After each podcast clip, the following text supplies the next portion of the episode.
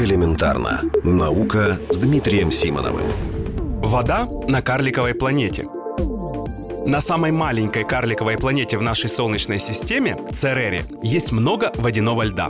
К таким выводам пришли сразу две группы ученых, которые практически одновременно опубликовали результаты своих исследований в престижных журналах Science и Nature.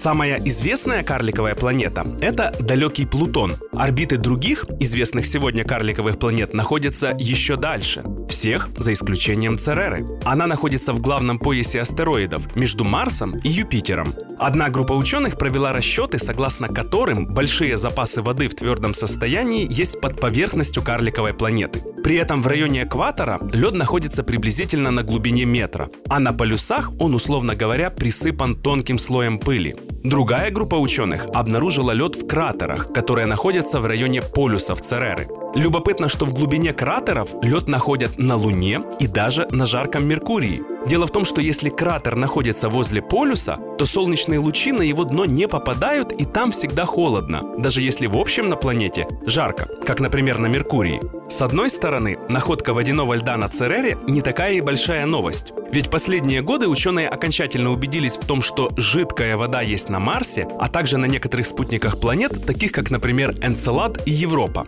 Но с другой стороны, авторы первого исследования полагают, что в далеком прошлом Церера могла быть теплой настолько, что вода на ней была в жидком состоянии. А как мы знаем, жидкая вода – обязательное условие для возникновения жизни. Это, конечно же, не более чем предположение. И даже если на карликовой планете была жизнь, то сегодня для нее слишком холодно.